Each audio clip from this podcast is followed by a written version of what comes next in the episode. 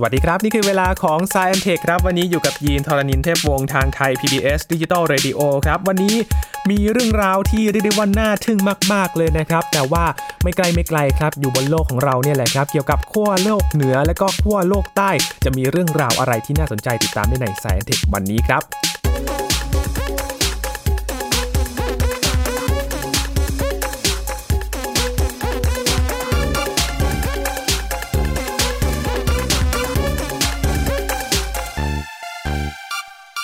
โลกของเรามีขั้วโลกนะครับ ทั้งขั้วโลกเหนือและขั้วโลกใต้ ถ้าคุณผู้ฟังนึกถึงขั้วโลกก็จะนึกถึงแสงออโรราแสงเหนือแสงใต้ ซึ่ง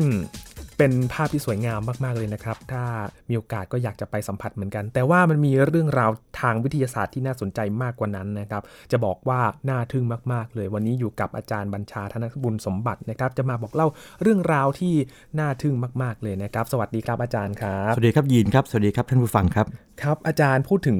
ขั้วโลกเนี่ยยินจะนึกถึงอย่างที่เกริ่นคุณผู้ฟังไปรัก็บคือแสงออโรราเนาะแสงออโรราเหนือแสงใต้นะครับโอ้โหสวยงามครับมากๆอันนั้นแบบนะครับแนวสวยงามเนาะนะครับแต่ทีนี้ถ้าเกิดว่าเอาเรื่องพื้นฐานมากๆเลยใครๆก็รู้ว่าขั้วโลกนี่หนาวเย็นแน่นอนหนาวมากมีนะคแต่รับน้ำแข็งเราเห็นก่อนแบบภาพน้ำแข็งขึ้นมาก่อนเลยครับนะครับแล้วก็อาจจะเห็นภาพเรียกว่าสัตว์ต่างๆในที่อืมขั้วโลกนะครับเป็นเป็นอย่างนั้นไปครับนะครับทีนี้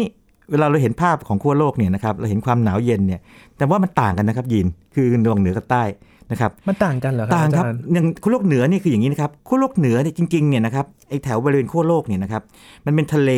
แล้วมันก็มีภูเขาน้ำแข็งลอยอยู่อ่ามันมันเป็นทะเลที่ถูกล้อมด้วยแผ่นดินครับ นึกภาพไหมฮะมันเหมือนกับมีแผ่นดินเนี่ยไปล้อมเอ่อผืนน้ำอยู่นะครับอืมเป็นอย่างนั้นแล้วก็บนผืนน้ำเนี่ยก็มีภูเขาน้ำแข็งต่าง ๆอยู่ครับในขณะที่ขั้วโลกใต้นี่กลับกันนะฮะเป็นโลกใต้นี่แผ่นดินเลยเป็นแผ่นดินเลยคือเป็นทวีปอ่าแอนตาร์กติกาครับนะครับแล้วก็ถูกล้อมด้วยน้ำอืมนะเพราะฉะนั้นอันอันนี้ต้องเอาชัดชัดเจนก่อนนะครับขั้วโลกเหนือนี่คือน้ำถูกล้อมด้วยแผ่นดินครับส่วนขั้วโลกใต้นี่คือแผ่นดินถูกล้อมด้วยน้ำอืมอ่าแต่เพียงแต่ว่าสองขั้วโลกเนี่ยมันมีความหนาวเย็นมากอ่างั้นภาพใช่ที่เราเห็นส่วนใหญ่ก็จะเป็นภาพที่เป็น มีเรียกว่าน้ำแข็งมีภูเขาน้ำแข็งเนาะครับนะครับมีหิมะมีอะไรแบบนั้นเป็นต้นอืมนะครับ แล้วมันมีอะไรที่น่าสนใจครับจุดในจุดขั้วน่าสนใจโลกคืออย่างนี้ครับ อย่างทางเอ่อขั้วโลกเหนือก่อนนะครับ ก็มหาสมุทรอาร์กติกเนาะอาร์กติก ตัวอาร์กติกนี่คำว่าอาร์กติกน่าสนใจนะครับยินอาร์กติกนี่มันมาจากภาษากรีกอาร์กทอสนะครับที่แปลว่าหมีนะครับหมีนี่หมายถึงกลุ่มดาวหมีใหญ่ครับคืออย่างนี้พอพูดอย่างนี้ปั๊บเนี่ยคนคนไทยส่วนใหญ่ก็อาจจะไม่คุ้นเลย แต่ถ้าพูดว่าดาวจระเข้ อ่าอันนี้อันนี้ไอ้คุ้นเคยมากเลยดาวจระเข้สักว่าดาวจระเข้ก็เหหกนะครับที่ตกขนานขึ้นกลางหาวคือฝรั่งเนี่ยมองจระเข้เป็นหมีคือไอ้สองขาหน้าของของจระเข้เราเนี่ยก็คือสองขาหน้าของหมีครับแล้วก็สองขาหลังคือสองขาของหมีจริงๆคืออันเดียวกันแหละคือเดียวกันแหละแต่ว่าคนต่างชาติต่างภาษาต่างวัฒนธรรมเนี่ยมองต่างกันไปครับทีนี้ เนื่องจากว่าใครๆก็รู้ว่างี้คนจำนวนมากเอ่อยิ่งคนโบราณรู้เลยว่า ดาวจระเข้นี่นะครับหรือว่าไอ้ดาวกลุ่มดำหมีใหญ่ของฝรั่งเนี่ยเขาใช้ในการหาดาวเหนือได้คือสองขาหน้าของมันเนี่ยนะครับถ้าชี้ลงไปนะครับห่างไปประมาณห้าเท่าครึ่งเนี่ยชี้ดาวเหนือ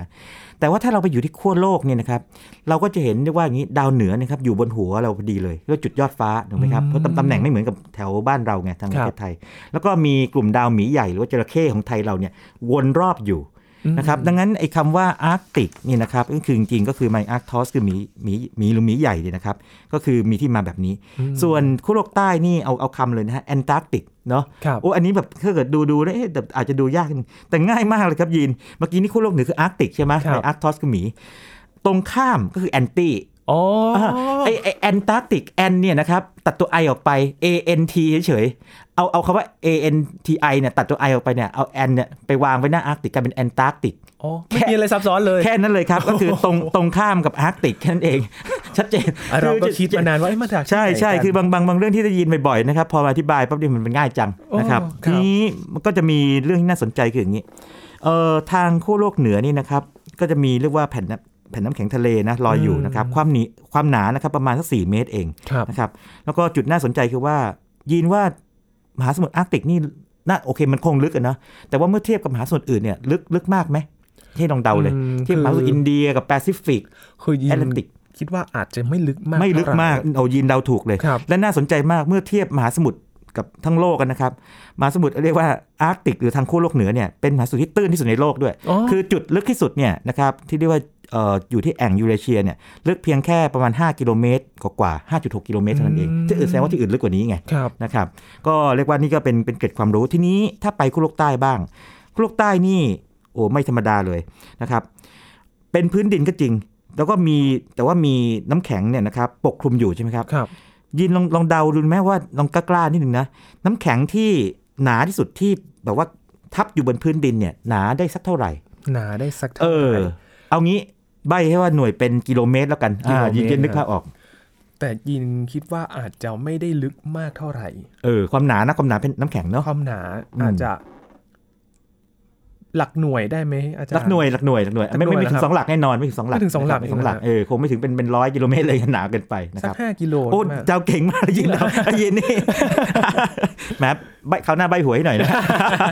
4.3กิโลเมตรอ่านี่ห้านี่ก็ถือว่าแบบใกล้มากนะครับ แต่ว่าก็ต้องถือว่าโอ้โหหนาเอาเรื่องเหมือนกันเนาะคือน้ำน้ำแข็งหนาต้อง 4 กิโลอะนะครับโอ้โหแต่ทับก็หนาทับเหมือนอยู่บนกันนะทับทับอยู่บนเอ่อพื้นแผ่นดินครับนะครับตรงนี้นี่ก็จะมีนักธรณีวิทยาบางคนบอกนี้ได้วยซ้ำไปคือว่าเวลาเราพูดถึงแผ่นดินไหวเนาะครับเราบางทีเราเราคิดถึงว่ามันเกิดจากการเคลื่อนที่ของแผ่นเปลือกโลกนะครับอันนั้นคือกรณีส่วนใหญ่นะคครัรับบแต่ว่าถ้าเกิดเป็นที่แอนตาร์กติกาเนี่ยบางครั้งเป็นแบบนี้นะครับ บางทีน้ำแข็งนี่นะครับสมมติว่าอย่างนี้ยีลองจินตนาการนะครับ ว่าน้ำแข็งเนี่ยสมมติว่าเดิมทีมันเคย มันเคยหนาต้องแบบหลายกิโลเมตรครับนะครับมันมันกดบนแผ่นดินไงอืมน้ำหนักมหาศาลเลยนะ คิดถึงน้ำแข็งนี่โอ้โหโอ้สี่กิโลเมตรมวลหนักเยอะแน่เลยหนักมหาศาล ทีนี้ถ้าเกิดน้ำแข็งมันละลาย หรือก็มันแตกหลุดออกไปเนี่ย มันก็เบาเบาขึ้นใช่ไหมหรือเบาเยอะเบาลงภาษาไทยเบาลงเนาะเบาลงไปครับก็แผ่นแผ่นดินเนี่ยมันก็จะเรียกว่าดีดตัวขึ้นมาได้อืมแผ่นดินไหวได้เหมือนกันนะเพราะฉะนั้นแผ่นดินไหวทางแถบเรียกว่าขั้วโลกใต้นี่นะครับเอ่อ นอกจากอาจจะเกิดจากเรียกว่าไอ้เรียกว่ากลไกเพจเทคนิคคือการเคลื่อนแผ่นเปลือกโลกเนี่ยครับก็ยังอาจจะเกิดจากการที่น้ำแข็งที่กดอยู่เนี่ยนะครับอืมมันเรียกว่ามันเบาลงด้วยการที่มันแตกหักไปแล้วลายไปอย่างนี้ได้ด้วยเหมือนกัน มันคล้ายๆกับว่าเรากด วัตถุบางเคยอย่างกดไว้อ่ากดเอาไว้ตถุบางอย่าง มันที่มันมีคล้ายๆมันมีแรงสปริงพยายามอ่าเด้งขึ้นมา แต่พอพอเรียกว่าไอ้สิ่งที่กดอยู่ไม่ได้มันก็จะรีบาวมันก็เด้งขึ้นมาได้เหมือนกันมทำนองนั้น ก็มีโอกาสเป็นแผ่นดินไหวได้ใช่ใช่แต่เรื่องเรื่องนี้เราจะไม่ค่อยสนใจมันเพราะว่าเราไม่ได้อยู่ขั้วโลกใต้ แต่ว่าอีกหน่อยถ้าเกิดเราท่านผู้ฟังนะครับนะครับยิ่งเยาวชนเด็กเยาวชนเนี่ยฟังครับข่าวขึ้นมานี่เอ๊ะมีเกิดมีแผ่นดินไหวเกิดจากเรียกว่าไม่กลไกอื่นที่ไม่ไม่ใช่เป็นแผ่นเอ่อแผ่นเปลือกโลกมันมันขยับหรือรอยเลื่อนมันมันขยับตัวเนี่ยเอาให้รู้ว่ามีกก็ลมีไกโอกาอื่สนเหมือนกันอื่นเหมือนกันนะครับนะครับอืมก็จะเป็นเรื่องแบบนี้นะครับครับ ทีนี้โลกโลกใต้น่าสนใจคืออย่างนี้ครับขั้วโลกใต้นี่น้ำแข็งเยอะนะยีนครับนะครับ ถ้ารวมแล้วนี่นะครับยยีนลองเดาไหมว่า ถ้าเกิดว่าเอาน้ำแข็งทั้งโลกนะครับ มาแบบมารวมกันเป็นร้อยเปอร์เซ็นต์นะครับ รวมทั้งน้ำแข็งที่อยู่ในช่องฟรีเซอร์ด้วยนะรวมหมดเลยนะอาจารย์อะสมมติรวมทั้งโลกนะยีนคิดว่าน้ำแข็งที่ขั้วโลกใต้นี่คิดเป็นสักกี่เปอร์เซ็นต์ดีเออของทั้งโลกโอ้โหเออคือโอเคขั้วโลกเหนือก็มีน้ำแข็งส่วนหนึ่งเนาะขั้วโลกใต้ก็มีส่วนหนึ่งอืมน้ำแข็งที่กระจายอยู่ตามประเทศจีนตามอ่าตามบนบนยอดเขาหิมาลัยอะไรเอออย่างเงี้ยอ่าอันนั้นอาจจะมองแล้วอืมคงอาจจะมีเยอะเหมือนกันแต่ก็คงไม่เยอะเลยคืออย่างแอนตาร์กติกาเนี่ยแผ่นดินก็ไม่ใช่น้อยๆนะอาจารย์เออนะแล้วคลุมด้วยเยอะเลยเนาะ คือน่าจะมากกว่าครึ่งหนึ่งนะไปอยู่โอ้ตรงนั้นนะยินเดาเดาเก่งอีกแล้ว 80เปอร์เซ็นต์โอ้โหนะครับแอนตาร์กติกนะครับหรือว่าทวีปแอนตาร์กติกานี่มีน้ำแข็งอยู่นะครับ80เปอร์เซ็นต์ของน้ำแข็งในโลกเยอะมากๆครับแล้วถ้าเกิดลยนะว่าเราคิดถึงน้ำจืดนี่นะครับ ก็ประมาณ 2 ในม3ของน้ำจืดของโลกโอ้โหนะครับอ่านี่แหละครับที่ที่ที่เอ่อคนก็กลัวเรื่องโลกร้อนในแง่ว่าอย่างนี้นะครับน้ำแข็งเกิดน้ำแข็งขั้วโลกละลายโอ้โหแล้วจินตนาการสิ น้ำตรงนั้นเป็จะนขั้นมาจะสูงจะน้ำทะเลสูงแค่ไหนในเป็นแบบนี้ อันนี้ถ้าเกิดว่าใครสนใจก็ลองไปดูตัวเลขที่เขาคำนวณกันมาให้ดูครับวิสัยคำนวณให้ดูแล้วกันนะครับ แต่จะบอกว่ามันมีน้ำแข็งสะสมอยู่ไงแล้วพอเป็นน้ำแข็งสะสมอยู่เนี่ยก็ทำให้ระดับน้ำทะเลอยู่ในระดับปกติตอนนี้ซึ่งครับแต่ถ้าเกิดน้ำแข็งละลายนะครับ น้ำน้ำแข็งก็ละลายลงมาในทะเลครับก็สูงขึ้นโอ้นะครับก็เป็นเรื่องที่น่ากลัวตอนนี้ด้วยนะครับใช่อาจารย์ใช่ที่หลายๆคนก็กังวลกันอยู่ใช่ใช่ทีนี้ยีน สองที่เนี่ยหนาวแน่ๆเลยแต่ครับยีนยีนลองลองเดาไหมว่าสองที่นี่ไหนหนาวกว่ากัน เอออืมโอ้ยากมากเลยอะมันน่าจะหนาวพอๆกันนะครับ อาจารย์คแต่รับมันต่างกันเหรอฮะอาจารย์จุดจุดน่าสนใจก็คืออย่างนี้ครับ ที่ขั้วโลกเหนือเนี่ยนะครับอุณหภูมิเฉลี่ยนะครับของความความหนาวเย็นเนี่ยนะครับในช่วงหนาวเย็นเนี่ยประมาณลบ30องศาเซลเซียสอืมแล้วก็เคยลงต่ำสุดไปเนี่ย ลบ68 เอง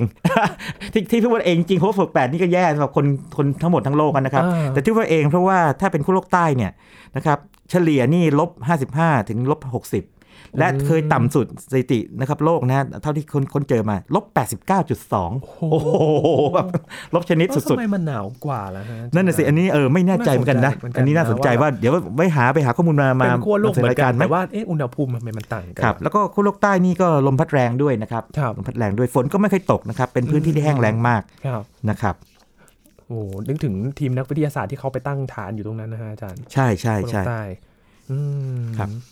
ททีนี้พอพูดถึงเรื่องของสองขั้วโลกแล้วเนี่ยบางทีเราก็อาจจะนึกว่าแหมมันก็เนาะเปรียบเทียบกันไปเรื่อยเนาะครับมันก็มีทั้งจุดเหมือนจุดต่างอย่างนี้อืมแต่ว่าเวลาเราคุยอะไรนะฮะถ้าเราเห็นความสัมพันธ์นี่จะสนุกกว่านะยีนเนาะครับเออยีนว่าสองขั้วโลกนี่มีอะไรน่าจะสัมพันธ์กันได้ไหมมเออต้องคิดดู คือกำลังคิดว่าเรื่องของกระแสลมหรือว่า อ่า ลมนี่แน่นอนเพราะลมนี่มันคล้ายๆกัมันไหลเวียนทั่วโลกได้ครับใช่ไหมมันก็ไป ลมนี่ก็จะหอบไปได้ส่วนหนึ่งอืม กระแสน้ำก็จะไปแต่ว่าอาจจะไปไม่ถึงสุดๆขนาดนั้น กระแสครับน้ำก็มีทิศทางของมันอยู่นะครับอืเนี่ยมปรากฏว่ามี 2 เรื่องครับยีนครับเท่าเท่าที่เอ่อเอ่อผมไปค้นเจอนะครับ เรื่องแรกเกี่ยวกับเมฆอืมเออเป็นเป็นเมฆพิเศษนะครับยีนคือเมฆนี้เป็นเมฆพิเศษมาก ๆ เป็นเมฆที่องค์การนาซาสนใจด้วย ฟังแล้วแปลกไหมโอ้เอ๊ะนาซาจะมาสนใจเมฆทำไม นั่นสิครับ สนใจเพราะอย่างนี้ครับ ปกติเมฆที่เราเห็นบนท้องฟ้าเนี่ย อยู่สูงไปไม่เกินประมาณสัก 20 กิโลเมตรยังเก่งอืม 15 16 กิโลเมตรนี่ก็เก่งมากแล้วนะครับครับก็เรียกบรรยากาศชั้นโทรโพสเฟียร์อืมนะครับแล้วก็อาจจะมีเมฆบางแบบอยู่สูงกว่านั้นก็อีกประมาณ 25 กิโลเมตร 30 กิโลเมตรครับแต่เมฆที่ว่านี้นะครับเรียกว่า noctilucent cloud เนี่ยหรือว่าเมฆทีปราตรีเนี่ยนะครับอยู่สูงในช่วงประมาณ 76-85 กิโลเมตรโอ้ทีนี้ทีนี้พูดพูดอย่างนี้ปั๊บเนี่ยอาจจะไม่เข้าใจว่าทำไมมันสำคัญยังไงครับประมาณสัก 76นะครับถึง 85 กิโลเมตรเนี่ยมันเป็นประมาณรอยต่อระหว่างบรรยากาศกับอวกาศไง โอ้มันใกล้กันคือมากคืออย่างนี้ครับสมมติว่าเราโลกเป็นตัวตั้งเนี่ยนะครับแล้วก็มีชั้นบรรยากาศหุ้มโลกอยู่ใช่ไหมครับทีนี้แน่นอนว่าอากาศก็จะเจือจางไปเรื่อยอืมพอถึงจุดหนึ่งอาอากาศมันเจือจางในขณะที่เรียกเรียกว่าอวกาศแล้วกัน คืออวกาศจริงๆยังมีอากาศอยู่แต่ว่าน้อยมากเลยครับจุดแบ่งเนี่ยมันไม่ชัดเจนหรอก มันไม่ มันไม่มีใครไปตีเส้นหรอกนะครับอืมหรือตีพื้นผิวหรอก แต่ว่าโดยประมาณเนี่ยเขาจะประมาณกันว่าอยู่ที่ประมาณเนี้ยประมาณสัก 100กิโลเมตรโดยประมาณโดยประมาณ ดังนั้นเนี่ยนาซาเนี่ยก็จะศึกษาส่วนใหญ่เนี่ยก็อวกาศไป แล้วก็จริงๆเสือโลกร้อนก็มี ถ้าพูดอวกาศก็เป็นแบบนั้น แต่ถ้าเป็นพวกเกี่ยวกับอุตุนิยมวิทยาเนี่ยนะครับก็ศึกษาเรื่องที่ต่ำกว่าร้อยลงมาครับทีนี้ไอ้เจ้าเมฆนี้มันอยู่แถวประมาณสัก 80 กิโลไงอืมอยู่ตรงรอยต่อ โดยครับประมาณเป็นรอยต่อพอดีนาซาศึกษา ก็เลยส่งดาวเทียมนะครับชื่อว่าดาวเทียมเอ่อ AIM ขึ้นไป Astronomy of Ice in Mesosphere ขึ้นไปศึกษาไอ้เมฆนี้ครับเพราะไอ้เมฆเจ้าเมฆตัวนี้นะฮะ มันมีเรียกว่าผลึกเป็นเป็นน้ำแข็ง เพราะอากาศเย็นจัดไง เป็นน้ำแข็งนะครับอ๋อปรากฏว่าเก็บข้อมูลไปเก็บข้อมูลมาไปพบว่าอย่างนี้ บอกว่าเมฆชนิดนี้นะครับไอ้เมฆทีปราตรีเนี่ยหรือว่า noctilucent cloud ที่ขั้วโลกใต้เนี่ยนะครับ ไปสัมพันธ์กับกระแสลมที่ขั้วโลกเหนืออ๋อเออน่าสนใจไหมยินนะมันอยู่ฟังฟังอยู่คนละอยู่คนละโลกเลยนะขั้วโลกเลยใช่ใช่อันเขาก็ต้องหากลไกให้ได้ ปรากฏว่าเมื่อกระแสลมในชั้นบรรยากาศชั้นสตราโตสเฟียร์นะครับที่ขั้วโลกเหนืออ่อนกำลังลงครับนะครับ ปรากฏว่ามันมีกลไกบางอย่างที่ทำให้นะครับเอ่อตรง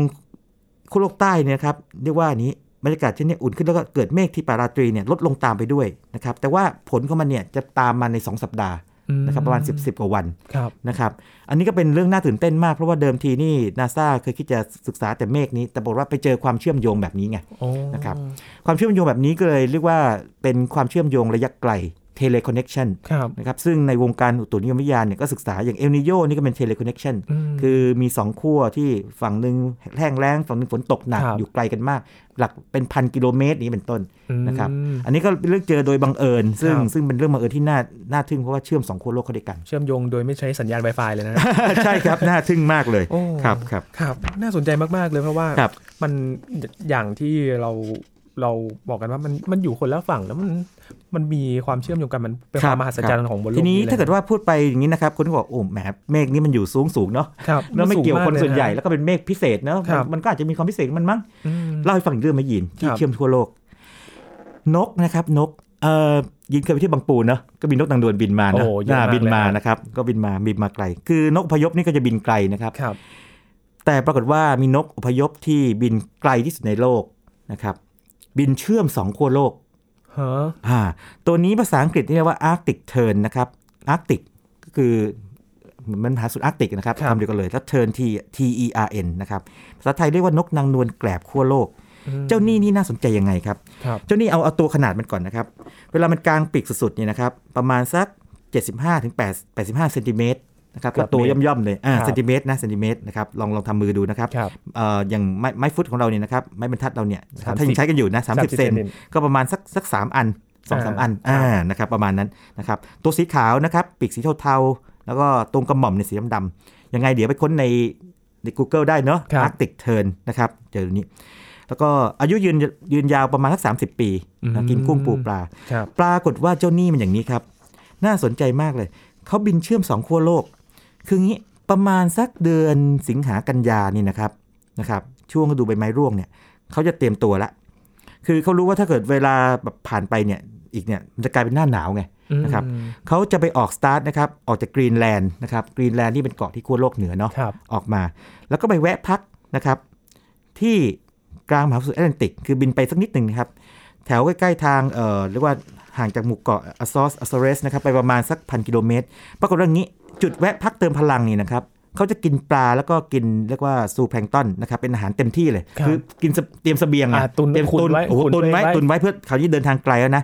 แล้วก็จุดน่าสนใจคืออย่างนี้โอ้โหนี่มันน่าสนใจมากคืออย่างนี้ จุดที่นะครับ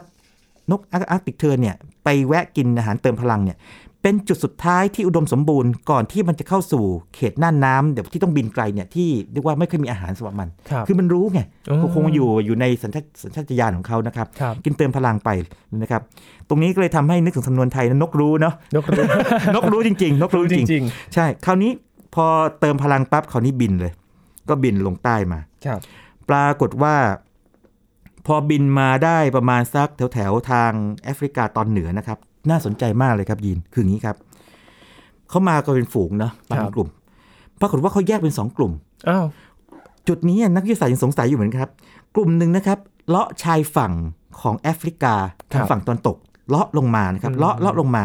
จนถึงแอฟเอ่อทางตอนปลายติ่งของแอฟริกาแอฟริกาแอฟริกาใต้นะครับทางใต้นะครับ แล้วก็บินลงสู่ขั้วโลกใต้ครับนะครับแอนตาร์กติกานะครับอ่าอ่านั่นเส้นทางที่หนึ่งอีกเส้นทางหนึ่งนะครับ จากจุดแยกนี้นะครับ บินไปทางแถบอเมริกาใต้อ่ายินจินตนาการไหมไปทางแถบอเมริกาใต้ไปเลาะฝั่งในที่สุดนั้นก็กลับมาเจอกันที่ปลายทางที่เดียวกันเออเออตรงนี้ตรงนี้เป็นเป็นพฤติกรรมของมันที่แปลกมากเลยนะครับครับ คือบินมาด้วยกันนะครับ เติมเติมพลังด้วยกัน แล้วก็ไปสักพักหนึ่ง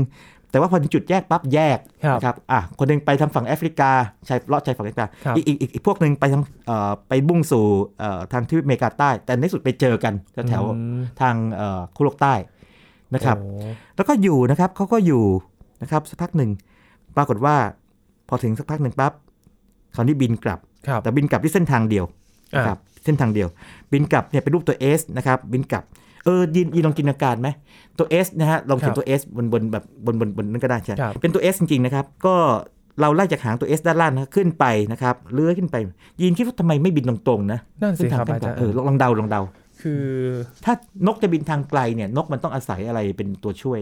จะบินไกลก็ต้องใช้ทิศทางลม ใช่เลยทิศทางลมใช่เลยช่วยใช่โอ้โหนี่เยี่ยมมากเลยนี่เป็นนักดูนกเหรอยินถูกถูกต้องเลยครับ อันนี้คือเส้นทางเดิมก็คือทางมหาสมุทรแอตแลนติกเหรอใช่อาจารย์ใช่แอตแลนติกอยู่แอตแลนติกแต่ว่าแทนแทนที่จะบินขึ้นไปตรงๆไงครับเขาอาศัยลมเป็นตัวช่วยอืมแล้วก็พออาศัยลมตัวช่วยปั๊บเนี่ยเขาเลยบินแบบมองมองภาพรวมมันเนี่ยบินเป็นตัว S ด้วยเพื่อกลับไปที่ขั้วโลกเหนือภูมิประเทศหรือเปล่าครับอาจารย์ที่มันมีคือความความที่ทวีปมัน มันเป็นตัว S เหมือนกันทางทิศทาง เออ น่า น่าสนใจนะครับน่าน่าสนใจไม่รู้เกี่ยวกันนะ ยินกำลังสนใจตรงครัที่บว่า เอ๊ะ มันมีภูมิประเทศอาจจะเป็นย่งอาจจะเป็นไปได้ตามนะครับ ครับ แต่ว่าถ้าเกิดว่าเรา เราดูตัวที่วัดได้ตรงๆกว่าเนี่ย ก็คือกระแสลมอืมนะครับ กระแสลมของเอ่อทางแถบใต้เส้นศูนย์สูตรเป็นแบบหนึ่งครับเส้นศูนย์สูตรเป็นแบบหนึ่งนะคแต่รับว่ากลับไปทางเดียว ใช่กลับไม่ทางเดียว ตอนลงลงมานี่ลงมาก่อนแวะแวะเติมพลังใช่ไหมครับลงมาจุดหนึ่งแล้วก็แยกสองทางอาจจะมีแวจเส้นทางที่เลี่ดียวงกันเมืองนะฮะเลี่ยงเมืองใช่ใช่แต่ว่าขาขากลับนี่ก็แบบบินโค้งเป็นตัว S กลับไปอืมนะครับก็เขาเขาอยู่เทโคโลกใต้นะครับจนถึงประมาณเอ่อช่วงช่วงเดือนประมาณธันวาคมถึงครับเมษายนนะครับอยู่ประมาณ4ีหเดือนนะครับพอเอาละมาอยู่แถวนี้ละคราวนี้ก็บินกลับอย่างที่บอกนะครับ ก็นี่ก็เป็นจุดที่น่าสนใจคือปรากฏว่านก Arctic tern นี่ก็คือเป็นนกที่เชื่อมสองขั้วโลกเข้าด้วยกันครับ ประเด็นคือมันทางมันไกลมากเลยนะอาจารย์ครับโอ้โหโอ้ทรยินหดเหยิมืนอนกันยินนะฮะยินลองเดาไหมครับว่าสมมติสมมติถ้ายินเป็นนก Arctic tern เนอะครับหนึ่งหนึ่งคนหรือหนึ่งตัวแล้วกันนะอะแปลงให้เสกให้กลายเป็นนกนะครับเป็นเป็นนก Arctic tern หนึ่งตัวเนี่ยในในในปีนั้นเนี่ยนะครับต้องบินลงมานะครับจากขั้วโลกเหนือมาขั้วโลกใต้ แล้วย้อนกลับไปขั้วโลกเหนือเนี่ยระยะทางนี่ประมาณ 7,900 กิโลเมตรโอ้โห7,900กิโลเมตรนี่โอ้โหลองจินตนาการก็ได้เวลาเราขับรถไปเที่ยวเนาะครับแบบสมมติว่าเราขับรถเที่ยวในเมืองไทยเนี่ยอย่างขึ้นเหนือไปเชียงใหม่นี่อย่างเก่งก็สักหกเจ็ดร้อยกิโลเมตรใช่ไหมค รับหรือพี่ตูนวิ่งเนี่ยวิ่งเหนือมาใต้นี่ก็หลักยะลาหลักพันเชียงรายใช่ไหมโอ้โหหลักพันแต่นกบินในในในปีนั้นเนี่ยนะครับเจ็ดหมื่นเก้าร้อยกิโลเมตรซึ่งถ้าเปรียบเทียบกับสมมติว่าการบินกรุงเทพเชียงใหม่นะครับครับเอ่อผมลองไปคำนวณดูนะครับปรากฏว่าอย่างนี้กรุงเทพเชียงใหม่นะครับบินไปกลับมากลับไปกลับมาเนี่ยทั้งหมด 60 เที่ยวโอ้โหนั่น1ปีหนึ่งปี ทีนี้ยีนลองคิดดูเขาทำทุกปี ทุกปีด้วยทุกปีตลอดชีวิตของเขาเนี่ย ปรากฏว่างี้ก็เรียกว่านักปักษีวิทยาเนาะ นะครับไปคำนวณดูบอกว่าในหนึ่งเรียกว่าหนึ่งช่วงชีวิตของนกอาร์กติกเทิร์นเนี่ยนะครับครับบินไปกลับไปกลับอย่างนี้นะครับ ทั้งหมดประมาณ 2 ล้านกิโลเมตรโอ้โห2ล้านกิโลเมตรนี่คือไปกลับโลกดวงจันทร์ประมาณ 3 รอบสามรอบได้เลยเหรอฮะครัอาจารย์ครับ เป็นเรียกว่าเออ พี่ไม่แน่ใจว่าเอ่อผมไม่แน่ใจว่าคนที่เขาดูนกเก่งๆเนี่ยเขาจะตั้งชื่อมันอะไรนะแต่นั่นสิครับอาจารย์แต่ผมเรียกเรียกว่าอย่างนี้เรียกว่านกสายพันธุ์อึดที่สุดในโลกน่าน่าน่าจะหนึ่งที่สุดน่าจะหนึ่งในสุดในโลกอึดมากๆเลยนะครับ บินขนาดนี้ครับอืมเป็นเป็นความมหัศจรรย์มาก ๆ เพราะว่าอย่างเรา ถ้าคุณผู้ฟังเคยได้ยินเรื่องนกอพยพทั่วไปเนี่ยก็หนีหนาวอะมาจากที่หนึ่งที่แบบไม่ได้ไกลมากเท่าไหร่เนาะครับแบบมาก็มีความไกลระดับหนึ่งนะครับครับแต่ว่าไม่ไม่ถึงขนาดสองขั้วโลกขนาดนั่นนี้สิครับอาจารย์ ตรงนี้อาจจะต้องเรียกว่าในการอาจจะต้องเชิญเรียกว่านักดูนกเนอะหรือคนเก่งเรื่องนกเนี่ยมาขยายความเรื่องนี้น่าจะมีมุมที่สนุกดีครับนะครับอืมเวลายังเหลืออยู่ครับอาจารย์ แต่ยินกำลังสงสัยเรื่องของอ่า ขั้วโลกที่มันมันเป็นความน่าเป็นห่วงมากกว่านะครับ อาจารย์ที่เรื่องโลกร้อนพวกนี้โลใช่ไหมกครับร้อนเรื่องน้ำแข็งที่มันมันมันเริ่มจะละลายครับครับเรื่องขั้วน้ำแข็งละลายขั้วโลกนี่เรียกว่าอย่างนี้เราคงหยุดเขาไม่ได้คือเล่าคให้รับฟังว่าอย่างนี้เรื่องโลกร้อนเนี่ย เราฟังกันจนเรียกว่าอาจจะชินกับมันเกินไปละครับ แต่สมมตินะครับ สมมติอย่างนี้เลยแล้วกัน สมมติตอนนี้เกิดปาฏิหาริย์ทุกคนบนโลกเนี่ยนะครับ พร้อมใจกันนะครับ หยุดกิจกรรมที่ทำให้แก๊สเรือนกระจก ขึ้นสู่บรรยากาศหยุดครับนะครับ หยุดขึ้นมา แล้วก็อาจจะมีความหวังเล็กๆว่าโอ้โลกร้อนคงหยุดตามไปด้วยเนาะอืมเพราะเราหยุดแล้วนี่ครับเราหยุดแล้วแต่คุณก็หยุดน่าหยุดตาม ปรากฏว่าไม่ครับอ๋อไม่ละฮะเราหยุดแล้วแต่เขาไม่หยุดอ๋อคืออย่างนี้ครับ เนื่องจากว่าแก๊สเรือนกระจกนะครับ พวกคาร์บอนไดออกไซด์พวกมีเทนนะครับ หรือว่าไอ้น้ำต่างๆเนี่ยครับที่เป็นแก๊สเรือนกระจกเนี่ย เขาขึ้นไปอยู่แล้วเนี่ยนะครับอืมเขาทำหน้าที่ไอ้พวกที่ยังอยู่เนี่ย เรายังไม่ดึงเขากลับเขาลงมาไงครับเขายังทำหน้าที่ต่อไปอืมนะครับ แปลว่าต่อให้เราหยุดนะครับ คนทั้งโลกหยุดกิจกรรมทุกอย่างที่ปล่อยแก๊สเรือนกระจกออกสู่บรรยากาศณตอนนี้เนี่ยนะครับครับแต่ว่าโลกร้อนนะครับก็ยังเดินหน้าต่อไป เพียงแต่ว่าอัตราเร็วเนี่ยก็จะไม่ได้ถูกเร่งเหมือนที่ผ่านมาครับคือที่ผ่านมานี่ที่เราใช้เรียกว่าพลังงานกันนะครับ หรือว่าเรียกว่ามีกิจกรรมต่างๆที่ทำให้เกิดแก๊สเรือนกระจกขึ้นมาเนี่ยนะครับ เราไปเร่ง โลกให้อุ่นขึ้นเร็วกว่าที่ควรจะเป็นครับนะครับ เราเติมไงแต่ตอนนี้เนี่ยอืมเราหยุดเขาก็ยังไปอยู่นี่อยู่นะครับ แล้วก็มีมิติอื่นด้วยนะครับยีนไว้หาโอกาสทำอีกตอนหนึงคืออย่างนี้นะครับครับเป็นเรื่องที่น่าสนใจเลย เป็นเรื่องเกี่ยวกับมหาสมุทรนะครับยีนคืออย่างแก๊สคาร์บอนไดออกไซด์ใช่ไหมครับครับซึ่งซึ่งถูกปล่อยสู่บรรยากาศเนี่ยโอเค เรารู้ว่าทำให้เกิดโลกร้อนเป็นแก๊สเรือนกระจกนะครับครับแต่บางส่วนเนี่ยนะครับยีนมันละลายลงสู่น้ำทะเลในมหาสมุทรนะครับเกิดอะไรขึ้นล่ะ พอแก๊สคาร์บอนไดออกไซด์นะครับลงสู่มหาสมุทรแป๊บๆเนี่ยนะครับ มันไปทำปฏิกิริยาเคมีอืมนะครับทำให้ความเป็นกรดเป็นด่างเนี่ยเปลี่ยน ทีนี้ต้องพูดอย่างนี้นะครับ คืออย่างนี้ น้ำทะเลเนี่ยนะครับ ที่เค็มๆเนี่ยนะครับ ถ้าไปวัดความเป็นกรดเป็นด่างเนี่ยนะครับ ปรากฏอย่างนี้มันเป็นด่างครับนะครับ แต่ว่ามันเป็นด่างน้อยลงอืมนะครับ ก็คือแต่ว่าภาษาวิทยาศาสตร์จะไม่พูดว่าเป็นด่างน้อยลง เขาจะพูดว่ามันเป็นกรดมากขึ้นอืมนะครับ มันเป็นกรดมากขึ้น ทีนี้บางบางคนก็เรียกว่าทะเลเป็นกรดอ่า ซึ่งเอ่อไม่ค่อยเห็นด้วยมากเท่าไหร่ เพราะว่าเดี๋ยวจะฟังแล้วเหมือนกับน้ำทะเลกลายเป็นกรดเออมันซึ่งไม่ใช่ละลายแต่ว่ามันเป็นด่างน้อยลงคือมีมีความเป็นกรดมากขึ้นอืมนะครับ ซึ่งโอ้โหยินลองจินตนาการว่าถ้ายินเป็นสัตว์ทะเล หรือว่ามีสัตว์ทะเลอยู่ในในมหาสมุทรเนี่ยนะครับ แล้วจู่ๆความเป็นกรดเป็นด่างเปลี่ยนไปเนี่ยเกิดอะไรขึ้นบ้าง ปรับตัวไม่ทัน ปรับตัวไม่ทันใช่ ตัวที่จะรับผลกระทบจังๆชัดๆเลยคืออย่างนี้ครับลองคิดถึงสัตว์ที่มีเปลือกพวกอืมหอยพวกอะไรพวกนี้นะครับครับ พวกนี้เป็นแคลเซียมคาร์บอเนต ถ้าเกิดว่ามีความเป็นกรดท้ำทะเลมีความกรดมากขึ้นเนี่ยกัดกร่อนเปลือกพวกนี้ใช่ มันก็จะเปราะบางมหรือบางทีระหว่างที่เกิดใหม่ๆอาจจะไม่ตัวไม่กลายเป็นตัวเต็มเต็มวัยก็ได้ อยู่ไม่รอครัดบอยู่ไม่รอดเหมือนกันอืมนะครับทีนี้ทะเลนี่เอางี้ถ้าคิดแบบเห็นแกันตัวหน่อยเนาะสมมติจำนวนหนึ่งเนี่ยก็ต้องเรียกว่าอย่างนี้ มันเป็นแหล่งอาหารเขาเป็นแหล่งอาหารนะครับ ทะเลครับเป็นแหล่งอาหารของเรานะครับ ดังนั้นหากว่าระบบนิเวศในทะเลเปลี่ยนเนี่ยนะครับ เราก็แย่ตามไปด้วยมอันนี้อันนี้คิดแบบสมมติว่าแค่ผลประโยชน์ของเรานะครับครับ แต่ถ้าไม่คิดถึงภาพใหญ่กว่านั้นคือระบบนิเวศมันเชื่อมโยงกันหมดไงอืมนะครับห่วงโซ่ต่างๆ ก็เปลี่ยนใช่ไปหมดถูกต้องเลยเพราะฉะนั้นเรื่องโลกร้อนนี่เรียกว่างี้มีผลกระทบมากกว่าที่เราคุยคุยกันว่าจะทำให้เกิด เรียกว่าเอ่อภัยแล้งยาวนานขึ้น รุนแรงขึ้นเกิดพายุรุนแรงขึ้นอย่างนี้เป็นต้นอืมนะครับ ทะเลนี่ก็โดนด้วยเหมือนกันครับนะครับ โอ้โห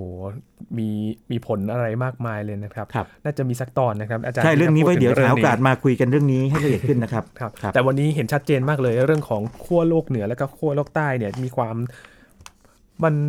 มันมีความต่างกันอยู่ มีความต่างกันอยู่ มีความทั้งความคล้ายความต่าง แล้วก็มีครับจุดเชื่อมโยงนะครับ ในในส่วนผมที่ที่คิดว่าจุดที่น่าสนใจมากคือจุดเชื่อมโยงนี่แหละครับอ่าห่างกันขนาดนั้นยังยังเชื่อมโยงกันได้นั่นสิด้วยอย่าครังบน้อยเรื่องของเมฆเรื่องของนกอย่างนี้เป็นต้นนะครับครับ วันนี้ขอบคุณอาจารย์บัญชาธนบุญสมบัติมากๆเลยนะครับ ที่มาให้ความรู้กับคุณผู้ฟังเกี่ยวกับเรื่องของขั้วโลกเหนือและขั้วโลกใต้มากๆเลยนะครับนี่คือ Science Tech ประจำวันนี้ครับคุณผู้ฟังติดตามรายการย้อนหลังกันได้ที่ www.thaipbsradio.com นะครับช่วงนี้ยีนทรณินเทพวงศ์พร้อมอาจารย์บัญชาธนบุญสมบัติ